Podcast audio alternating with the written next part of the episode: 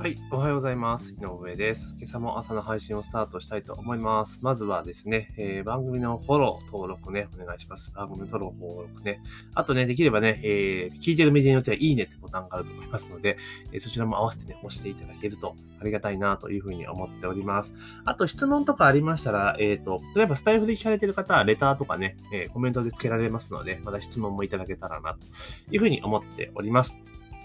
で、今日のテーマはですね、Twitter 版クラブハウススペーシーズが Android 向けベータ版として登場というところで記事がありましたので、まあ、これについてお話をしていきたいというふうに思います。で、クラブハウスね、えみんなで雑談できるアプリというところで、まあ、それが日本でわーってなったのが、ちょうど先月、1月の後半ぐらいからですよね。えー一気にローンチ始まってドーンとなって、まあ今、1ヶ月ちょ、1ヶ月か、ちょっと経ってどうなのかって言ったら、なんか意外に落ち着いちゃってますよね、クラブハウス自体は。うん。なんか以前と比べるとタレントさんがこう、解説することもそんなに多くなくなってきた印象があるので、まあ若干落ち着いた感があるのかなというところです。で、そんな中でツイッターが、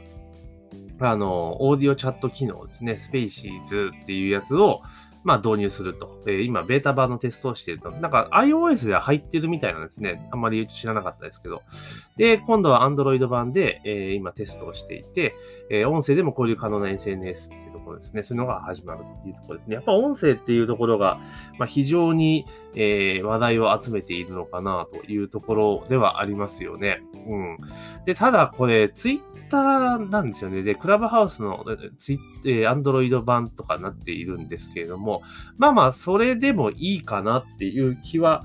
するけれども、果たしてツイッターのユーザーがそれを望んでいるかっていう話なんですよね。うん。ツイッターってあくまでも特徴は、要は140文字ぐらいの文字で使って発信すると。非常にシンプルな構成、構成だったものが、まあこれにこういう機能がどんどん追加されていくと、まあ結構どうなんだろうなっていうふうに思います。もちろん使う人は出てくると思うけれども、まあ、クラブハウスほど跳ねることでないのかなっていう気はします。むしろ、クラブハウスも、まあ、一時の、えー、ドーンとしたフィーバーちょっと終了して、まあ、ちょっと今落ち着いてる感があるじゃないですか。で、おそらくここからいろんな使い方とかね、そういうのがこう生まれてくるんだろうなっていう時期には入っていくと思うんですが、まあ、ツイッターがじゃあこういうの始めてきたというところなんですよね。で、まあ、実際そのインスタも4人でライブ配信ができるとか、要はもうウェブ上で複数人がこう、話して使うツールとかね、配信するものっていうのがどんどん増えてきているじゃないですか。で、実際スタイフとかも、えーライブ配信中に人を招待して直接ライブで話すことができたりとかしますし、あとは、えっ、と、アンカーもそうですし、スタイフもそうなんですけど、収録するときに、あの、遠隔地にいる人を招待して、で、あの、遠くの人と話しながら収録するとかもできちゃうんですよね。なので今後、あの、こういった、あの、いろんな人音声の対談っていうのが、まあ、結構ポイントになってくるのかなっていう気はしますよね。音声対談とかをしていって、まあ、配信をしていくっていうのが、まあ、増えてくる可能性。それをライブでやるか、えー、まあ、クローズドでやるか、まあ、オープンでやるか、みたいなところになってくるとは思うんだけれども、まあ、そんなものが入ってくるというところなんですよね。で、ツイッターもこれなんか、私知らなかったんですけど、音声の、その、なんていうのかな、140秒の、あの、140秒かな最大140秒できる音声メッセージ機能っていうのが、実は始まってるんですね。これ私のなんかツイッターのアプリにも入っていて、で、これ、あーっと思ったのが、あの、140秒なので、1分、じゃあ2分か、2分ちょいじゃないですか。だったら、例えば、ポッドキャストとかトレーラーとか作るじゃないですか。それ定期的にこう配信してたらユーザー寄せることができるんかなっていう気はちょっとしてたりはします。うん。だからこの、ツイッターの音声機能っていうのを、あの、要は集客のために使うっていうのはありかなと。要は、ポッドキャストとかそういうのに誘導するのに、まあいいかなと。ただ、ちょっとネックなのは、やっぱり、ツイッターって文字メディアじゃないですか。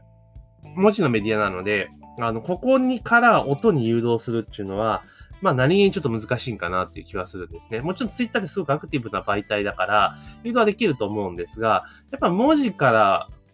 文字媒体から誘導すべきはやっぱ文字なんですよね。だから、あの、あれじゃないですか。ツイッターとノートってめちゃめちゃ親和性が高いじゃないですか。だかそうかん、で、あとまた例でいくと、TikTok と YouTube っていうのもやっぱいいじゃないですか。それでやっぱ映像映像ですよね。ってなった時に、まあ音声音声っていうような形でいくと、まあ、このツイッターのメディアで音声を使うっていう人が増えてくれば、まあ結構面白いかなというところですよね。逆に、その、なんていうかな、例えばスタンド FM とか、まあそういったところがもうちょっとこの、なんだろう、タイムライン的な機能を強化していって、えー、音声を気軽に、まあ配信したら配信しただけじゃなくて、まあそれについてこう感想とかを、なんか見れるような、あの、タイムライン的なものを追加してたら結構面白いかなっていうふうにちょっと思ってたりはします。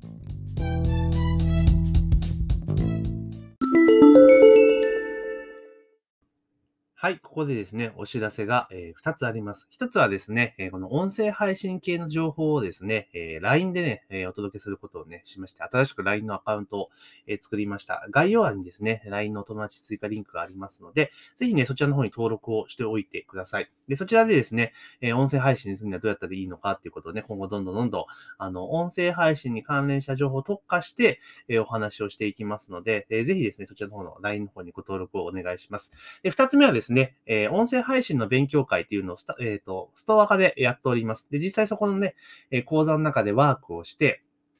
実際にご自身の番組を、え、講座の中で、え、作ってしまうというね、え、番組ですね。その中で実際配信もしていただきますので、まあ、実施型の講座になります。ですから、音声配信に興味がある方はですね、えー、ぜひね、そのスターパの、え、私の、え、ミンメディア講座ですね、ラジオ配信勉強会というのをやってますので、まあ、そちらの方でご参加いただけたらなというふうに思っております。え、そちらの方のね、え、説明、え、詳細も概要欄に貼っておきますので、ぜひそちらのリンクからジャンプしてですね、え、チェックしていただけたらというふうに思っております。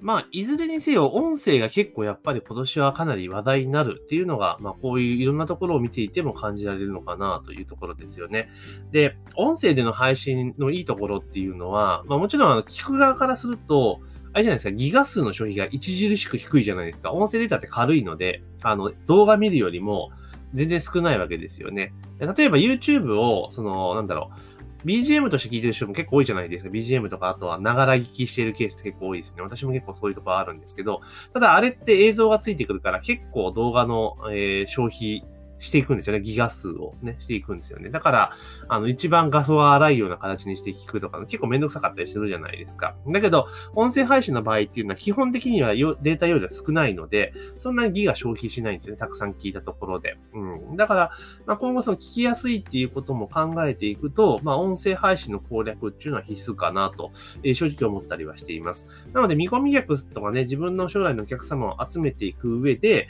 まあ、こういった音声配信っていうのをしていくのがいいのかなと。で、例えば、えー、ポッド、ポッドキャストの場合だと、一人で複数の番組持つことができるんですね。アカウント、あのー、複数作ることができるんです。で、スタンド FM の場合って基本的には作れない仕様になっていますので、まあ、例えば、えポッドキャストの場合は自分のテーマごとにチャンネルを作っていって、で、えー、そこでまメインに配信をしていくけれども、まあ、そのスタンド FM とかは、まあ、集客の入り口的なところにしていって、あの、全部ごちゃ混ぜで定期的に入れていく。だから、例えば、いろんなチャンネルで配信してるものをピックアップして配信をしていくっていうのもありですよね。だから、専門チャンネルありますよっていうので、え、誘導していくっていうのもありですし、で、あとはツイッターのこの、まあね、その文字媒体からの文字媒体でのそもそもの音声配信っていうところがどうなのかっていうところがあるにせよ、まあ、ツイッターでその音を聞く人っていうところに絞っていくのであれば、あの、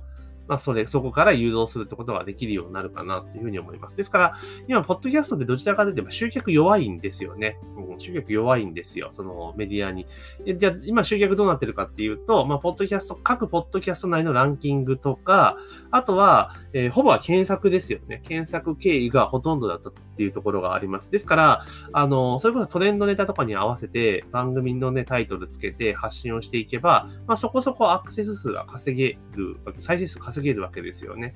で、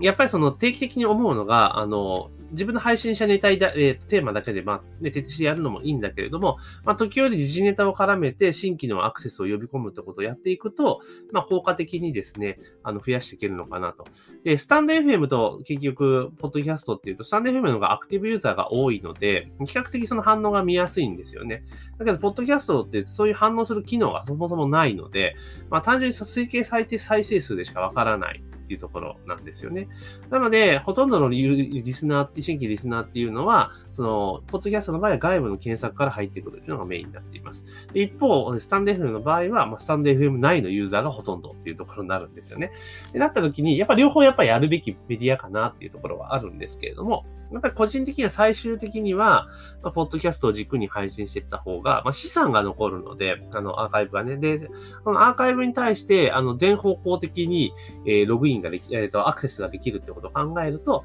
まあ、最終的には、ポッドキャストがやっぱおすすめなのかな。その、ね、インターネットの Google 検索とかの親和性を考えると、まあ、ポッドキャストがいいんじゃないかなと思ったりはします。まあ、ちょっと話はそれましたけれども、で、まあ、Twitter がね、こうやってこういうサービスを導入してくるってことはね、Twitter もそうだし、インスまあ、インスタは映像がついちゃうからですけど、まあ、Twitter はこういう音声系のものを入れてくるってことは、やっぱそれなりに、えー、見込みというか需要が見込めるというのを彼らは判断しているので、まあ、やっぱり、えー、ずっと言ってますけれども、えー、今年以降は音声配信というのはかなり熱いんじゃないかなと。でもしかも気軽に始められるっていうところで、まあ、かなりいいかなというところですよね。だから、まあ、YouTube でね、動画配信するのも結構ね、えー、大変じゃないですか。で、音声の場合は、まあ、声だけでいけるっていうところはあるので、まあ、それはそれでいいのかなというところですよね。まあ、ただ、ツイ話もしなが、ツイッターの場合っていうのはね、結構燃えやすい環境ではあるので、まあ結構一個、えらいことになる可能性もありますよね。だから一気にバズる可能、いい意味でも悪い意味でもバズる可能性があるっていうのは怖さでもあるかなというふうに思ったりします。というところで今日はですね、あ、あと、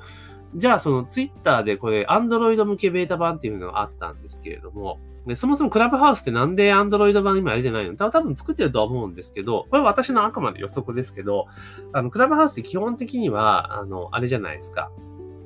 外部公害禁止ですよね、条件としては。まあそこの参加者全員が、あの、OK だったら別に録音してもいいってなってます基本的にだから録音とかできないし、すごくシンプル構成なんですよね。で、これなんでかって言ったら多分 iOS ってアプリの基準めちゃめちゃ厳しいじゃないですか。ね。だから、あの、管理多分しやすいんだろうなと思いました。そういうセキュリティ面とか。で、一方、Android ってオープンソースなので、基本的にいろんなことができてしまうってことを考えると、やっぱなかなかそこの対応策っていうのが難しくて、開発遅れてるかな、ちょっと思ったりします。これはあくまで私の知見なので、実際どうかわからないですけれども、まあ、ただまあ、いずれにせよですね、何が言いたいかというと、音声は絶対来るというところなので、まあ、ぜひですね、このタイミングで始めることをですね、強くお勧めします。で、あの、始め方のね、講座、えー、スタートでやってますので、概要欄にンク貼ってありますから、そちらもね、ぜひご検討いただけたらというふうに思っております。というところで、えー、本日の朝の配信は以上とさせていただきます。今日も一日頑張っていきましょ